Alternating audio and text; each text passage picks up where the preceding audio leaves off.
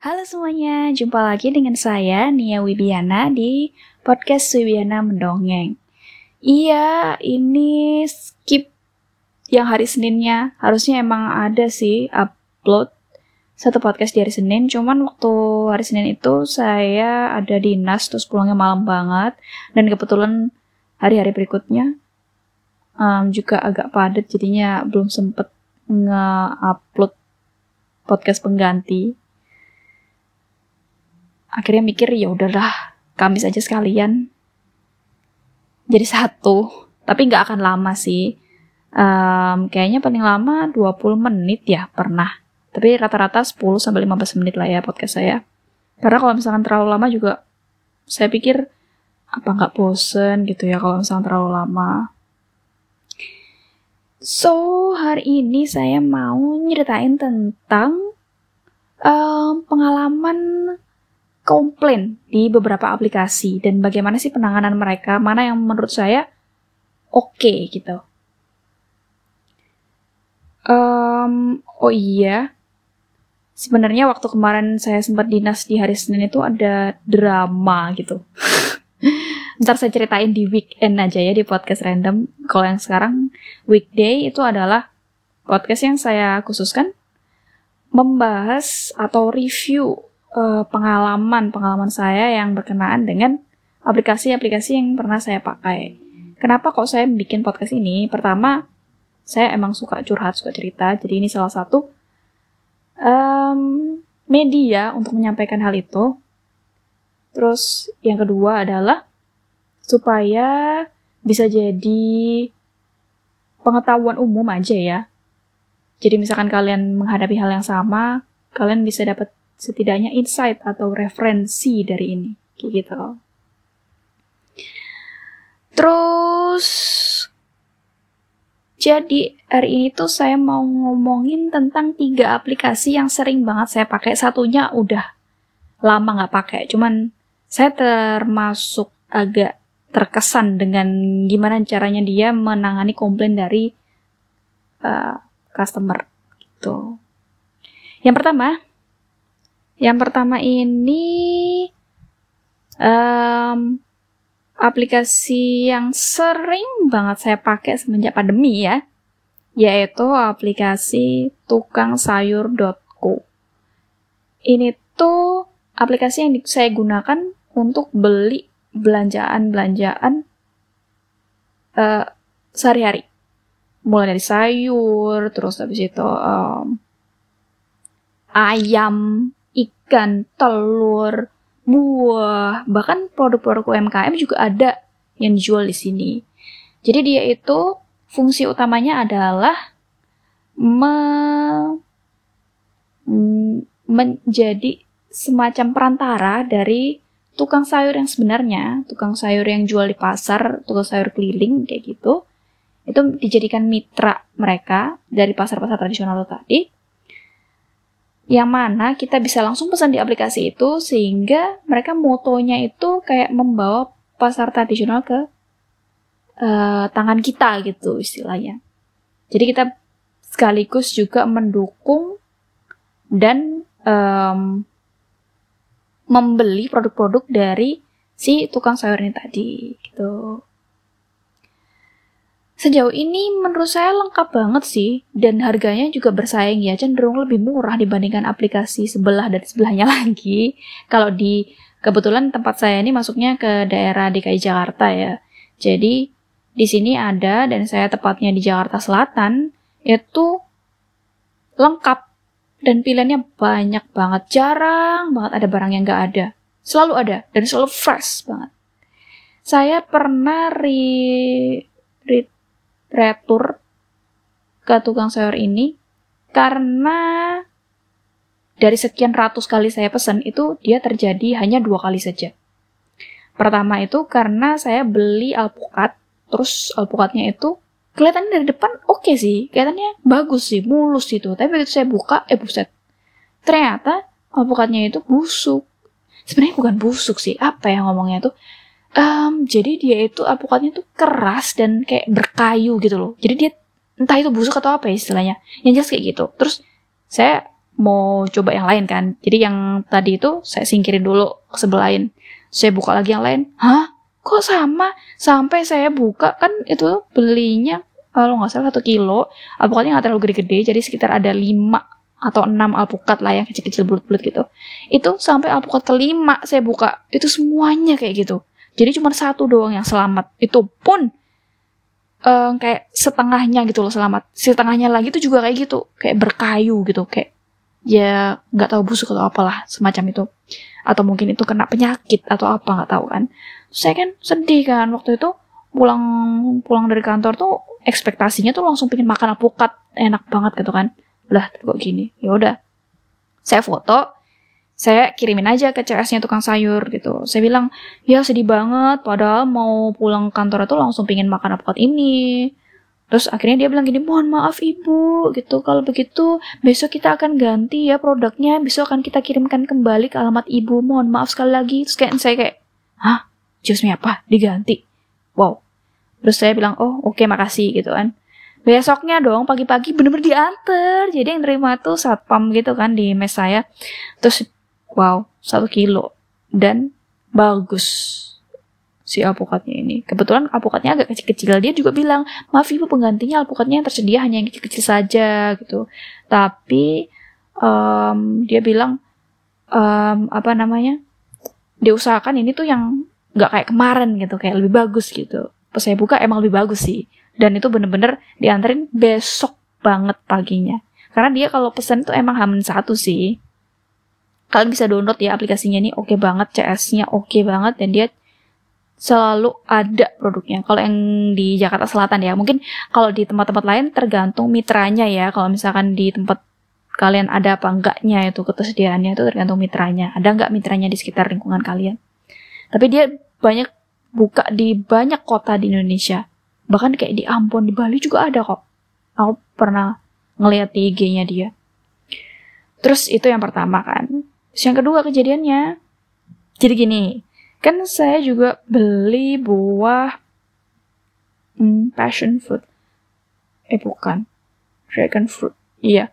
Buah naga.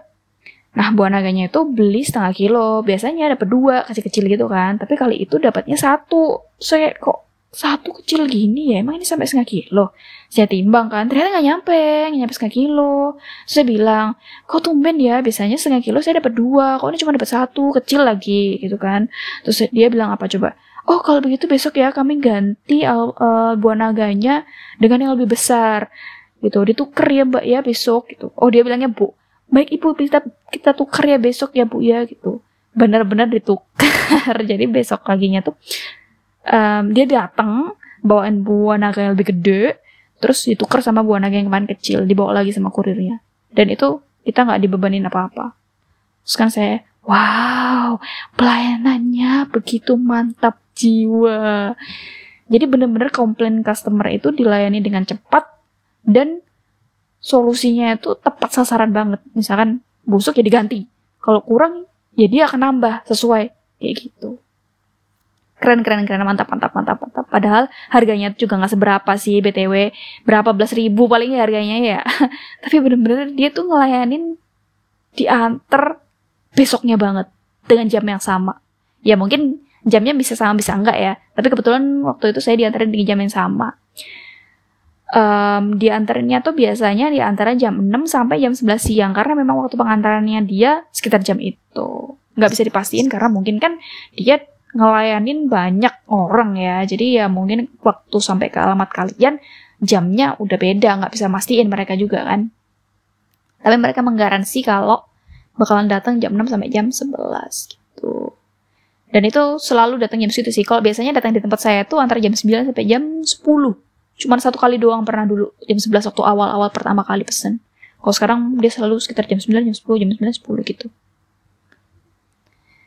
Nah, itu yang pertama nih ya, reviewnya saya tentang si aplikasi itu. Yang kedua nih, yang kedua itu adalah tentang uh, aplikasi lain yang saya pakai juga, yang saya juga punya pengalaman retur produk, yaitu aplikasi blibli.com.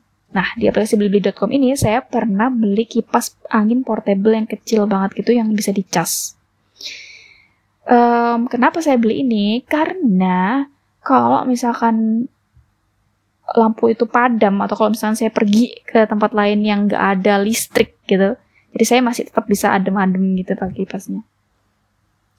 Nah saya beli kipas ini di salah satu toko yang ada di Blibli dan itu harganya sekitar 30 ribu. Ya 30 ribu. 30 ribu udah langsung beli aja kan kayak gitu. Terus besoknya uh, barangnya datang. Terus saya lihat barangnya saya buka. Loh kok dia itu nggak ada baterai yang rechargeable-nya itu. Jadi baterainya itu kagak ada gitu. Terus kan saya bingung ini bisa dicas tapi kenapa baterainya kagak ada ya? Terus saya lihat lagi deskripsinya saya lihat baterainya itu ada di deskripsinya. Terus saya komplain kan saya komplain. Saya bilang oh baterainya ini ada loh di deskripsinya gitu. Terus sama dia suruh fotoin uh, segala macam gitu kan. Terus request untuk hmm, uh, pengembalian produk gitu. Nah setelah pengembalian produk langsung dicat sama kayak kurirnya gitu. Ibu besok diantar di mana? Gitu. Wow cepet banget. Bener-bener langsung instan gitu kayaknya. Dan padahal harganya itu 30 ribu doang barangnya. Bener-bener kurirnya kurirnya itu um, kan itu saya disuruh masukin lagi kan disuruh making di packing lagi. Jadi saya packing lagi dengan packing yang sama dipakai sama dia tidak kurang suatu apa pun ya. Karena udah disobek-sobek ya kurang bentuknya aja ya. Tapi saya packing rapi lagi terus saya titipin ke satpam.